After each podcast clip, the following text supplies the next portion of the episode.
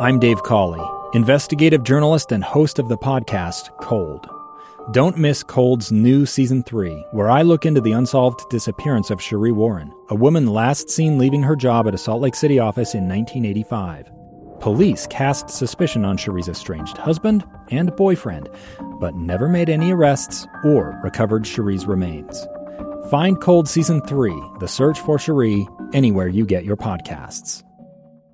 Welcome back to Live Mic. Final half hour of today's episode, episode 105 of this program here on KSL News Radio 237 is the time. I want to share some of the texts I received on that last topic we discussed. It was the topic of straight ticket voting. Uh, very basically, to recap, straight ticket voting is, well, first off, it's a thing of the past here in Utah. Uh, that due to an effort by uh, outgoing Representative Patrice Arent.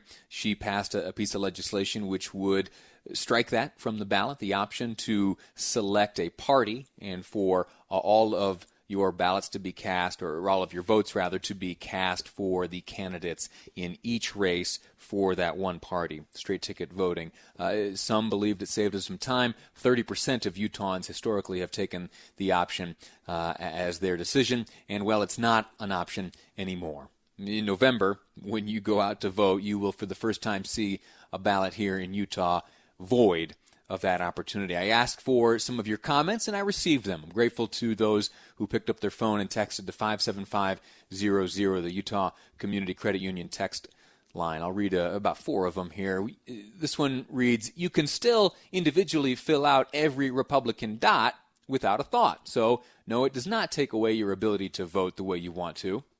I understand that. Of course, we will be able to cast our vote for whomever we want and however we want to do it, except we will not be able to do it in a straight ticket form. 30% of folks uh, decided that that was the way they wanted to do it. And now they can't. So, no, they are not able to vote the way they want. Next comment reads You can vote the way you want to, you just have to mark every race one at a time. All right, see the last response. Next up, my favorite comment. My favorite comment of the whole day. You know what? Maybe it's my favorite text message. I'm, I'm going to print this one out and frame it. This really ought to, maybe we should rename the program. This, this, this just a beautiful comment came in via the Utah Community Credit Union text line. Uh, I want to savor this one. You ready for this? Here's the comment. It reads, "Spot on, Lee. Spot on, Lee." Ah, oh, it feels good to read. Feels good to read. Uh, all right, hey, producer Amy, uh, would you print that out, uh, get that framed, blown up, put it on my desk? That'd be great. Thanks so much. Last comment. It reads: Best idea in the world to do away with straight ticket. It is time for every individual to read the entire ballot and cast their vote instead of a quick and dirty method of voting. All right, listen, I half agree with you. I half agree with you. I do believe that we should all read the entire ballot and that we should cast our vote for each one of these races. But I don't think that it should be the government, specifically the Office of Elections, under the direction of law now. I don't think that they should be removing from that piece of paper or from that touch screen, however we're voting these days, to remove the option. Now, deep down, personally, I think that we should forego the option, but we should not take it away from the some 30% who have historically chosen to take it as their way of voting. So I do think we should read. We should be educated. We should know about all of the all of the petitions and all of the propositions and all the school board races and all of those races which are void of politics. But I think we should be able to maintain all of the ways we want to go about voting. Okay, I have belabored that point. We're going to move right on. We're going to talk quickly about bump stocks. Clark Aposhian, you know him. He's a friend of this program. Uh, he and I are both Second Amendment enthusiasts. He and I have gotten together a number of times over the years uh, to try out new guns. We like talking ballistics and new bullets and such like that. And if I ever have a gun question, it is to him that I put that question. He is uh, a gun lobbyist here in the state. He's the chairman of the Utah Shooting Sports Council, and he has a singular relationship with bump stocks. Remember what a bump stock was? It's this little thing that kind of replaces the stock on a, uh, say, an AR-15 or an AK-47 or, or any any style rifle which can accommodate the, the bump stock. And what it does is it allows you to, w- with your finger, pull the trigger much much faster than you could otherwise.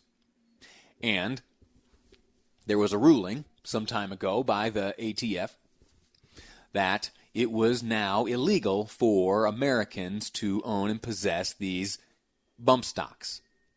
In an instant, the new law was, the new rule was that Americans had to either turn them in to law enforcement, surrender them, or destroy them. Well, my friend Clark Aposhian took issue with that, and he went to court.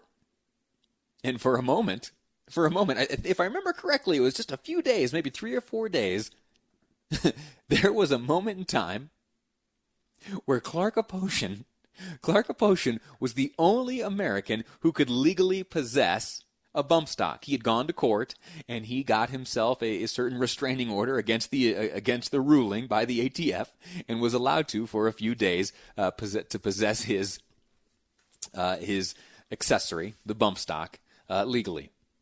Well, uh, that changed, and he ultimately had to surrender it, and he has since then been engaged in a legal battle, which has uh, one by one climbed the ladders of the legal system.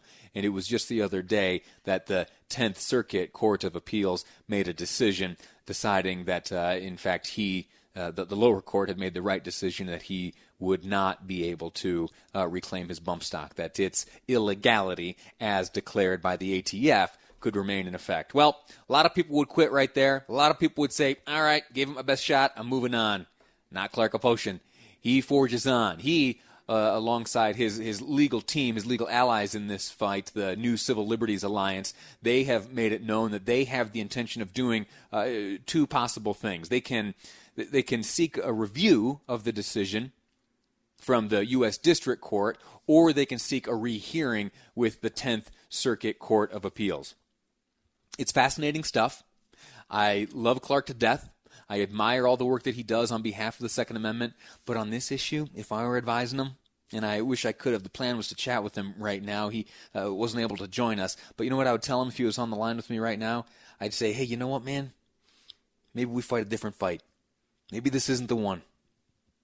You know, there are some more broadly applicable issues that maybe you and I could put our energies behind.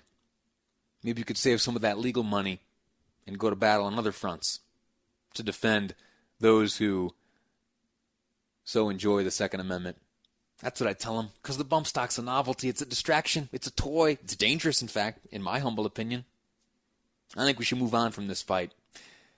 And so, Clark, if, if you're listening, uh, I, am not supporting you on this one. I'm sorry for that, and we can connect later on and discuss the merits, and you and I can have that debate. I look forward to it. We're going to take a break right now, though. When we come back for the final segment of Live Mic, we're going to be speaking to the former mayor of Layton. He's now a Davis County commissioner. His name is Bob Stevens, and he'd like your vote to send him to Congress to represent Utah's first congressional district.